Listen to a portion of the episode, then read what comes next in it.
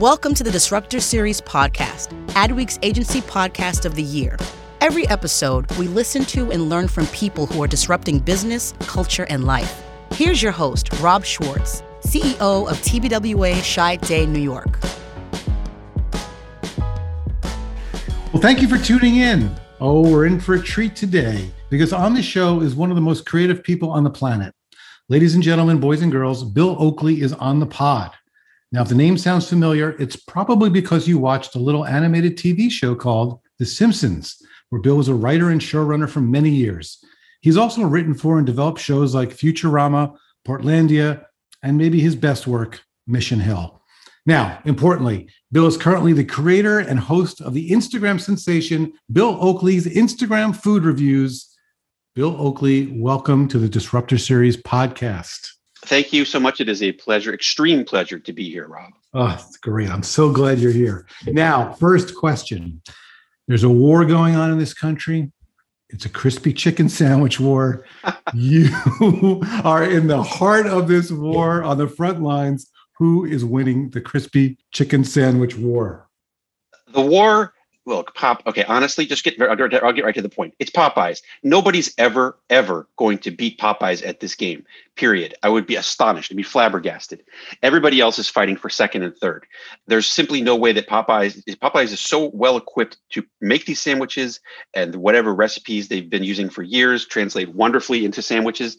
Everybody else is is fighting for second. And my current belief is that McDonald's and Chick fil A are tied for second. McDonald's did a magnificent job with their new sandwiches that came out uh, last month. And they basically are extremely similar to Chick fil A, and they're far more accessible for many of us.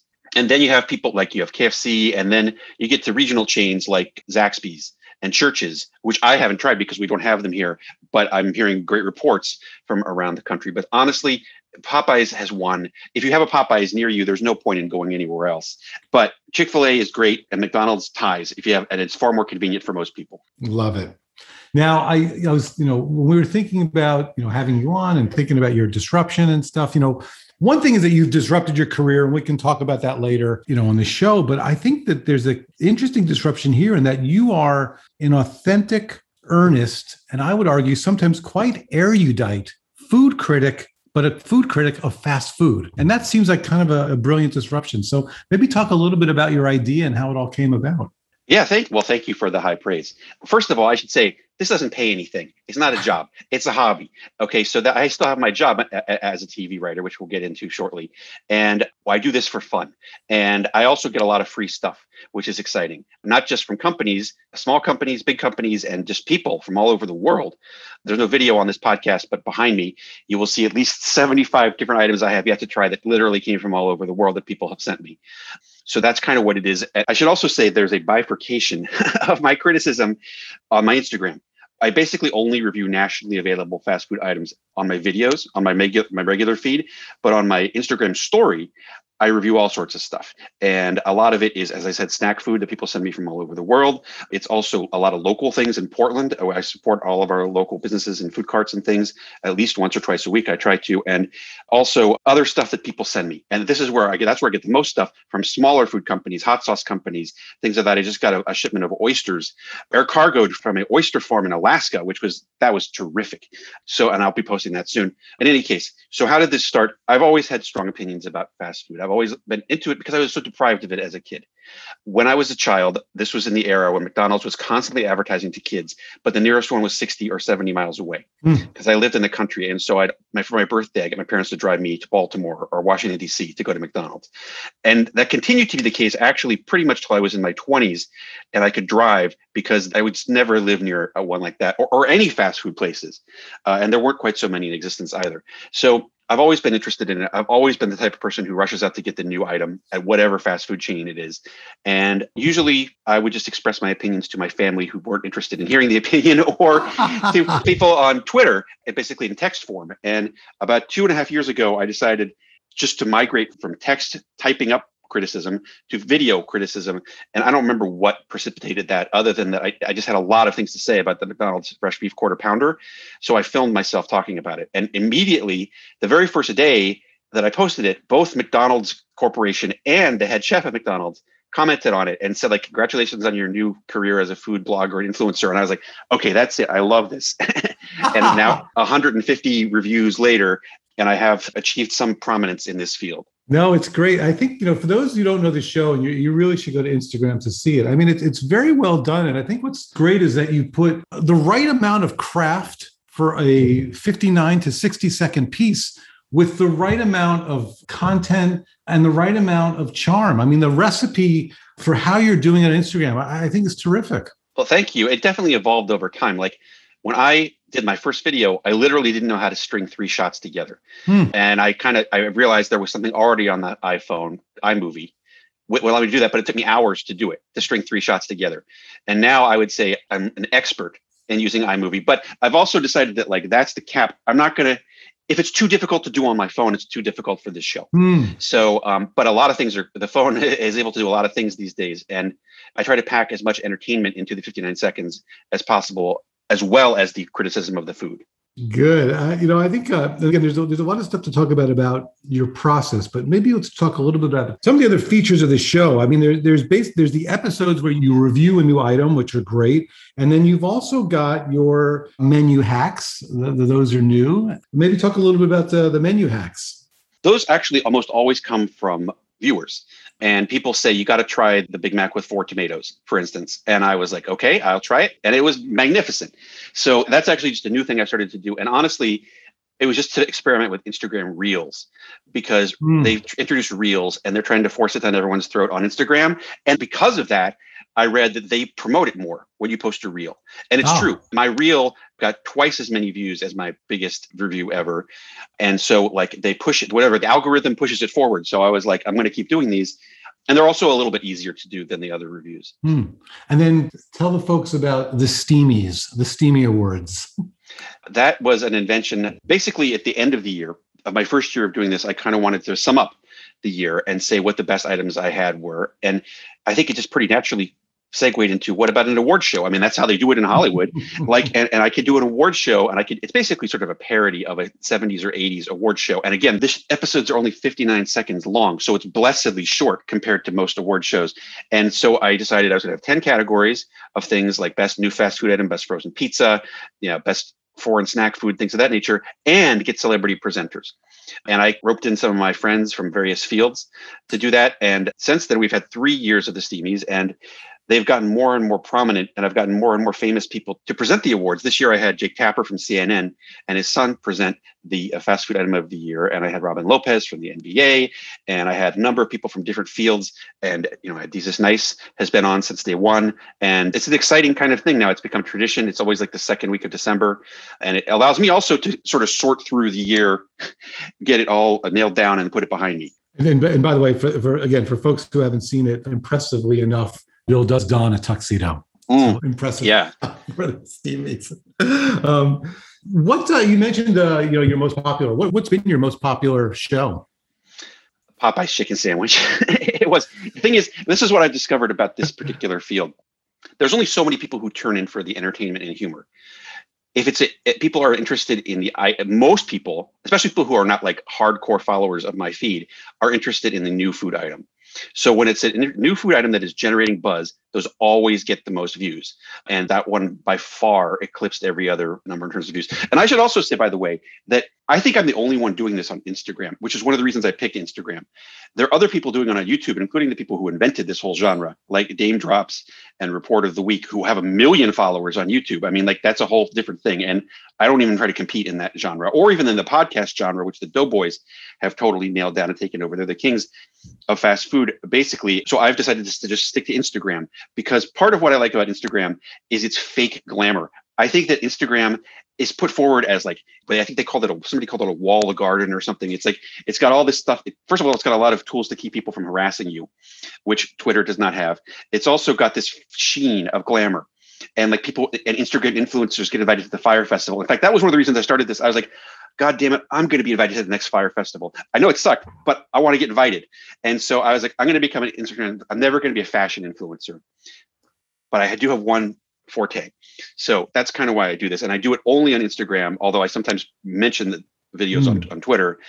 because I like the um I like the sheen, the patina of glamour that Instagram gives it. No, very very good. And, and I think you know one of the things we're seeing you know in, in our business is this kind of platform expertise. You know, there there are just certain people they're very good at Instagram and they're not interested in Twitch or Reddit or you know Clubhouse, you know whatever else is coming. So I think you're onto something with being kind of unique to Instagram. It's interesting. I mean, I haven't gotten to the ranks the high up ranks where Instagram contacts me. But that's where it's, I actually, this is one of the few times I've had a useful experience on Clubhouse. I, I attended a thing on Clubhouse that was Instagram influencers talking about stuff. And there are a lot of things that, like, there's a lot of secrets to getting the algorithm to push you forward, mm. including that thing about the reels, which is why I, I did that. But also, people who are of a higher caliber than me, Instagram contacts them and says, basically gives them the keys and says, if you post X number of things per week on your story and X number of things this way, the algorithm will push it forward. And mm. they're hmm. like these techniques.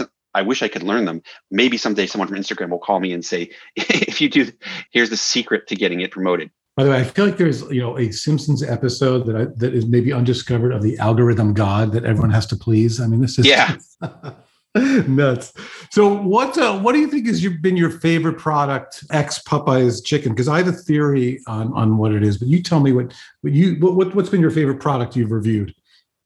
Damn, it's tricky because it's hard to say. Once you get into different types of fast food, like it's comparing apples and oranges. I mean, not not literally. Like, quite honestly, the most widely available thing that I would have every day of the week it would be the McDonald's fresh beef quarter pounder deluxe mm-hmm. which is that which is the very first thing I reviewed, as a matter of fact, because I lo- I think those are they're easily as good as a Shake Shack type thing, or at least Shake Shack's varies so widely in its quality all over the country, but like every it's very consistent and it's delicious.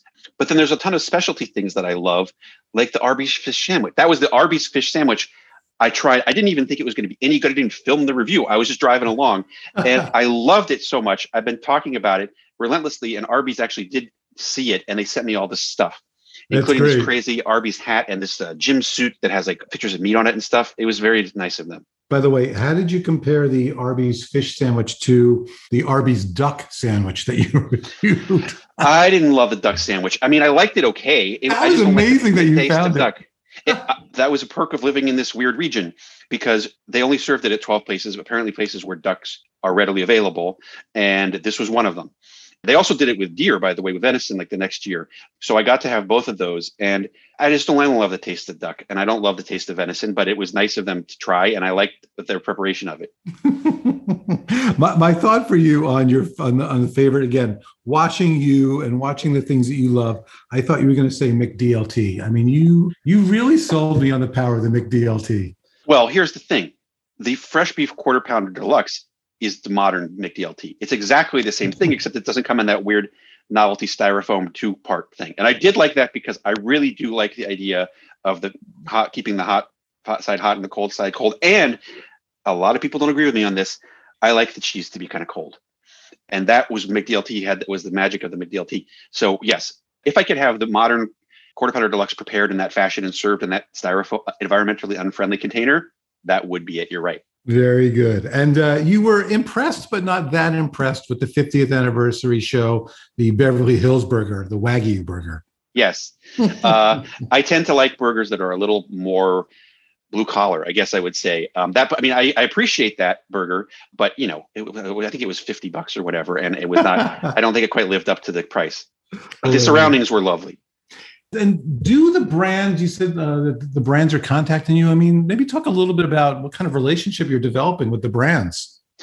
Boy, this is a whole, I could do a whole podcast just on this particular aspect of it. It's very interesting. And the whole, I'm sure that your listeners already know about the whole weird world of influencer marketing. And again, I don't think the food universe is nearly as big as the fashion universe or things like that, or the uh, cosmetics universe in terms of influencers.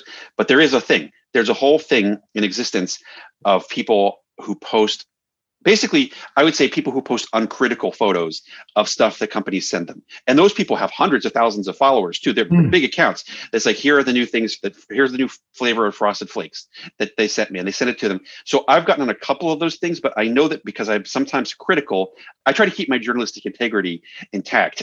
So i don't get a lot of that stuff. I get some of it and generally that stuff comes from companies like my St. Patrick's Day Tullamore Dew whiskey sent me this thing yesterday to make uh, whiskey shamrock shakes and stuff like that. And I love that kind of stuff. So that's one, again, that goes, that's the story stuff. In terms of the fast food brands, I have a very mixed relationship with them. McDonald's has been nothing but lovely, but they don't, I'd say they rarely send me stuff in advance, which is good because that I don't want to be influenced. They like it when I review their stuff well. And they sometimes send me like, hey, Bill, we loved your thing. Here's our new Big Mac calendar or whatever. And in fact, I also heard from a source inside the corporate headquarters that they were eagerly awaiting my review of those chicken sandwiches and that it was oh, imme- okay. and since it was positive it was immediately circulated amongst all the highest executives and then apparently to the entire nationwide mcdonald's organization. So that's thrilling. And they never tell me that stuff but somebody i have a source now inside. Other places like taco bell never interacted with me once ever ever of any kind. Wendy's interacted with me for the very first time just two weeks ago and was like, because someone I was in a conversation on Twitter about their um, chicken sandwich or something, and they sent me a gift card to go try it. But it wasn't like they rolled out the red carpet like Arby's did. and again, most of this stuff comes after the fact. Oh, interesting. Cool. Well, you have an illustrious career above and beyond this amazing food critic career. So I think you know people like to hear people's journeys. So maybe talk to us a little bit about how you got here, starting about you know, rolling it back to when you were a kid hanging out with Josh Weinstein and thinking about stuff. Yeah, it, has uh, been a long, long journey. and I, um, as I said, I grew up in the country. This was back in the era when there was not a lot of stuff on TV for like there's only three channels and there was no kid stuff most of the day. So I what was I to do document myself but read all these old Mad magazines that my brother left in the attic from the 60s. And I read every single issue of Mad from like 19 it was from like 1959 to 1970 wow. over and over and over again. And that's how I learned to read. And it also kind of shaped my sense of humor and my desire to be a cartoonist. And then in college, I was on the Harvard Lampoon. I was got on as a cartoonist. I transitioned into being a writer and I was still working with my friend Josh Weinstein, who was at Stanford. And we were best friends in high school. We started a humor magazine in high school. And that was kind of our claim to fame. And after college, we decided we wanted to go into TV writing. And we had about four years of struggling with no success until we finally wrote a, a new sample script for Seinfeld back when it was a new show that got us a lot of meetings and finally an offer to write an episode of The Simpsons. They liked our episode of The Simpsons. They hired us and we worked our way up the ladder to running the show and we ran it for a couple years. After that, we created our own show, Mission Hill, which you're familiar with, and that was short lived. And then we went on to a number of different projects, including working on Futurama and a lot of different development. Like, as everyone knows, development is what you do. 90% of 99% of stuff that's written in Hollywood never gets made. But you hmm. can make a fair a fairly good living writing stuff, pilots. And so we had a lot of pilots. We've written a lot of pilots and a lot of had a few other short-lived shows. And then about 12 years ago, I moved to Portland for you know change of lifestyle and having my third kid and i've done a lot of different types of stuff working on a lot of different shows and currently i and actually and also the pandemic i should say has changed a lot everyone's lives obviously in my case it used to be that i was a total freak for living in portland and in la they would be like we're going to have to pay for him to fly down here. No way. Like that was it. And it's not going to offer him a job that people fucking hate paying for travel. Uh, they really do. Oh, and like, even though it's going to be $129 ticket for me to go from here to Burbank, they're like, forget it. we're not going to do it, and and they're not. We're not going to hire him. But since the pandemic started and all the writers' rooms have become Zoom, doesn't matter where you live. So I've been actually working nonstop since last March, and I recently was hired to be the executive producer and head writer of Close Enough on HBO Max, Terrific. which I had worked on a few years ago as well. So I do continue to have my full time TV writing job. Terrific. Thank you for that. That's great. Maybe a couple points to make. One is Al Jaffee that name might sound familiar from Mad Magazine. Apparently, just turned 100 years old. I saw that. That's incredible. Pretty that amazing. is uh, his also that, that he's still working and at such a high caliber after all you know, know 80 straight years of working as a cartoonist it's incredible i believe he just got a guinness book of world records for longest career in comic industry i believe wow that's incredible so so mad magazine was a big influence and then of course, Harvard Lampoon. Uh, were you a National Lampoon person too? Was that part I of did your work, diet? I worked briefly on National Lampoon, but it was already in its state of collapse at that point, and none of the issues ever came out. Josh and I both worked there after college, and this was right kind of the point where it had disintegrated and was being sold over and over to various shady people. It's an interesting story, by the way, the, the collapse of National Lampoon. You, there's a Vanity Fair article about three years ago, which I recommend everybody read because like three of the owners are in jail. Oh my now, God. three three consecutive owners of National Lampoon are in jail because I think it appealed to a certain type of somewhat shady speedboat owner type dude, and they uh, many of them wound up in prison. but you know, it's interesting because it launched so many careers. Yeah, You know, it was the uh, thing. Amazing. I remember as a kid, I, mean, I was obsessed with National Lampoon. I mean, Me that's too. that's all I wanted to do. You know, be the next PJ O'Rourke, and you know, and uh, it's nuts. Yeah, I completely agree. That's the same thing that I wanted. But by the time I graduated from college, it was already virtually dead, and the TV was the successor. Yeah, there, there, there was something about television, I guess, in the mid to late '80s that was kind of like what NFTs and SPACs are today. That you know, and I'm I don't even know. I know what you're talking about, but I don't understand it. this whole sort of you know uh, you know crypto thing. You know, everyone going to these uh, new forms of uh, of money, just just nuts. Now, you talked a little bit about these virtual writers' rooms. I mean, maybe talk a little bit about the dynamic. I remember, you know, you and I worked together. You were very kind to hire uh, my partner Rich Siegel and I to work on your show for a couple episodes. And you know, I remember being in the writers' room with you guys, and it was just so intimidating. I mean, it was just this room full of really brilliant people, and you know, it was just we didn't know how we were going to kind of work our way in. And eventually, you know, you guys made it very welcoming, and it was, terrific. But I wondered, does the dynamic change? Because one of the things that I've noticed is that we've sort of democratized opinion on screen. Like when I'm in meetings now, I feel like a lot of junior people are just everyone's just kind of talking. It's no the intimidation factor seems to have subsided. So I don't know, maybe talk a little bit about the virtual writers room versus the regular writers room. That's an interesting observation that you make. I don't know that uh, my experience bears that out, but it is. I think the part of the thing is it's about eighty percent is good, which is adequate. you know, like the thing about an actual writer's room is that you can use your physicality to sell your joke and to make your point and things like that, which you cannot do. And I did miss that, especially when I was working on Disenchantment on Netflix a couple of years ago. And I was the only person who was telecommuting. So it was hard for me to get a word in edgewise amongst the people in the actual writer's room. Now that doesn't happen because everybody's on the thing. I think that it's uh it, it's I'd say it's it's and again it's 80% as good. It Mm. has its uses, but it's also I prefer and Josh, even back in the days of Mission Hill, the writer's room is not the end all and be all because a lot of the best work is done by people working on their own. So even on Mission Hill, we had kind of a 50 50 thing where we talk about the stories in the room and we talk about other larger issues, but a lot of the small things we would just have people write on their own. And we'd say, you know, come up with five funny signs for this deli. And people would do it and we'd pick them and like they'd be just as good as the room. And it would also be so much people like being able to work on their own. Like the room is also can be a prison, you know, and you're there with the same people all day long every day. And there's so much time wasted. That's one of the things both Josh and I determined that, and it's actually a good thing on Zoom. There's not as much time wasted on Zoom, I find, Mm, because mm. there's not as much opportunity for small talk or for people to sit and look at their phones and fart around because it's more like let's get in and do the work and then return to our lives. I that's at least my opinion about Yeah. the way things work on Zoom. I'm sure there's other experiences. Well, I, I think one thing I observed, which I, I think was really interesting for the creative process in general, whether you're writing television or, or, or advertising, is what you say. You know, you tasked us with coming up with the script.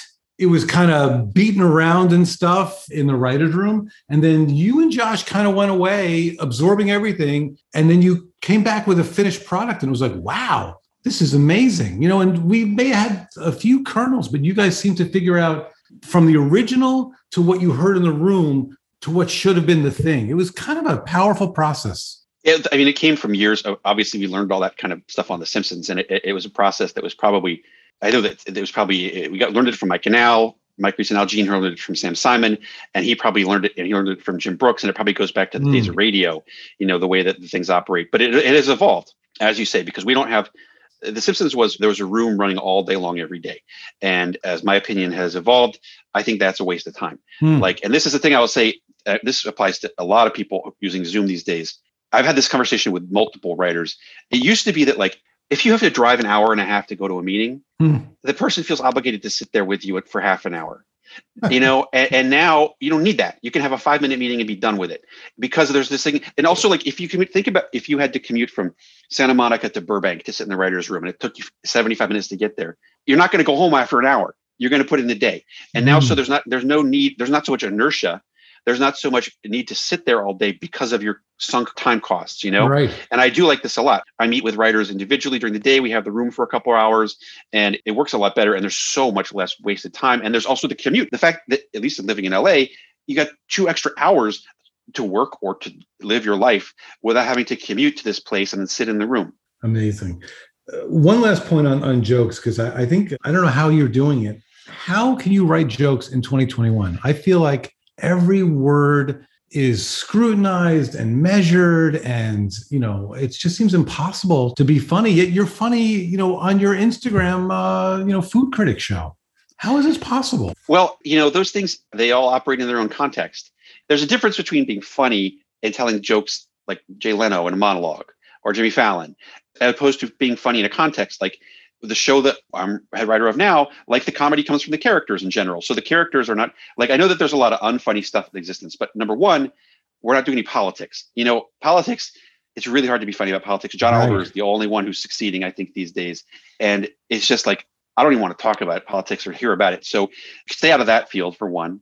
And then I know that there's a minefield of other things, but like the stuff that I, all the stuff I'm working on, we're not treading into areas that are unfunny.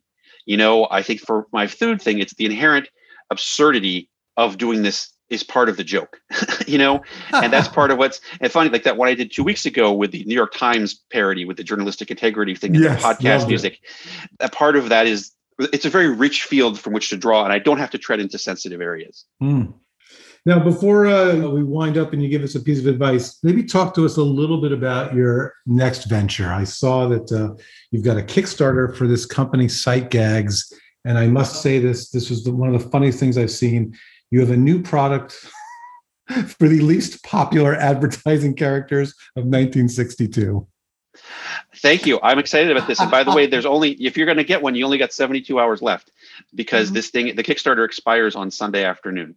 Um, so uh, anybody who hears this, uh, you may have already missed your chance. But if, but I'll, you know what, I I'm happy to gouge you on eBay because I'm buying a few extra ones and I'm going to put them on eBay. I'm going to sell them for a fortune when people come back crawling back. People who didn't buy one are going to be like, oh, how am I going to get one of those? Well, here you go. It's going to be marked up seven thousand percent though. So anyway, this is a funny, it's a funny vinyl toy company. You know, for people who are uninitiated, which turns out to be a lot of people, there's a whole world of vinyl toys. And I don't mean vinyl toys that little kids play with. I mean collectible vinyl toys. The low end of the spectrum will be Funko Pops, which I think everybody knows by now. But there's a high end of the spectrum. Uh, companies like Kidrobot, for example, mm, make mm. these collectible things, and they're they're not so much toys that you play with; they're toys you put on a shelf and admire. And they're always cost over a hundred dollars. And there's a whole aftermarket of things, that thousands of dollars for some of these. So I was like, this came from my desire to make something make basically wacky packages. I don't most people don't remember wacky, wacky packages. Love it. Out, love it. Was my favorite thing as a little kid. Yeah. And they still they still make them. They still oh, yeah. have they've been making them for decades, but there's not people don't notice them so much. Back then they were one of the only funny things that existed like that in Mad magazine. So I was like, how could I make objects that are funny? And I was like, wait, I think we were actually driving to go to the Funko Pop store when I came up with this idea. And I was like, how about funny objects? Oh my God. What if I parodied, if I did parodies of commercial mascots, at least for my first one? And that's what it was. Cause I have a whole bunch of like, you know, old know, Count Chocula figures and things like that from the 70s. And so I decided it's going to be like wacky packages. There's going to be a series. The premise of the series is least popular advertising characters in 1962. I made up a couple dozen of them, some of which are funny to look at, some of which have funny names, and, and the good ones have both. I did some rough drawings. I hired some artists to make them far more professional and some graphic designers, and we're manufacturing them. So we put the first. It took. It's been three years getting this to this stage, and I have an assistant who helps me work with the um, factories in China, the manufacturing places. We got the place that we got the actual place that makes the best ones in existence already. So I'm thrilled to be in business with them, and we put it up on Kickstarter. Now these things are expensive too because they're not like we're only making like a hundred. And if we're making 25,000, they'd be 30 bucks a piece, but we're only making 100. And so they're 100 bucks a piece. They cost us 90 to make, and we're selling them for 100.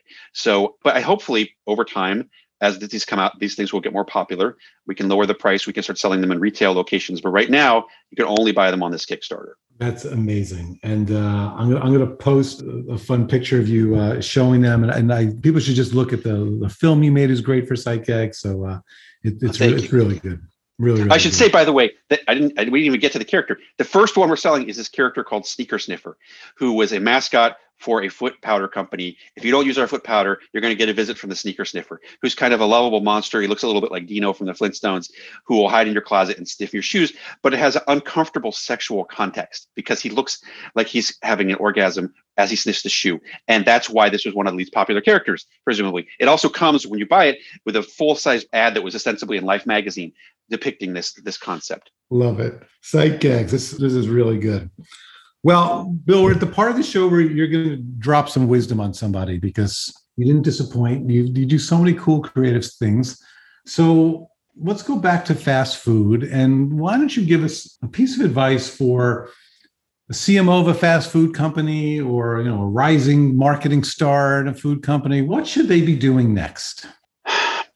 I think this is the thing that I would say to summarize it make sure the food lives up to the hype, please that's the difficult thing. And I know this, I don't know if this is a useful piece of advice because it's hard. Like they, I suspect a lot of people who are writing these ads and putting these things in have never even tried these items.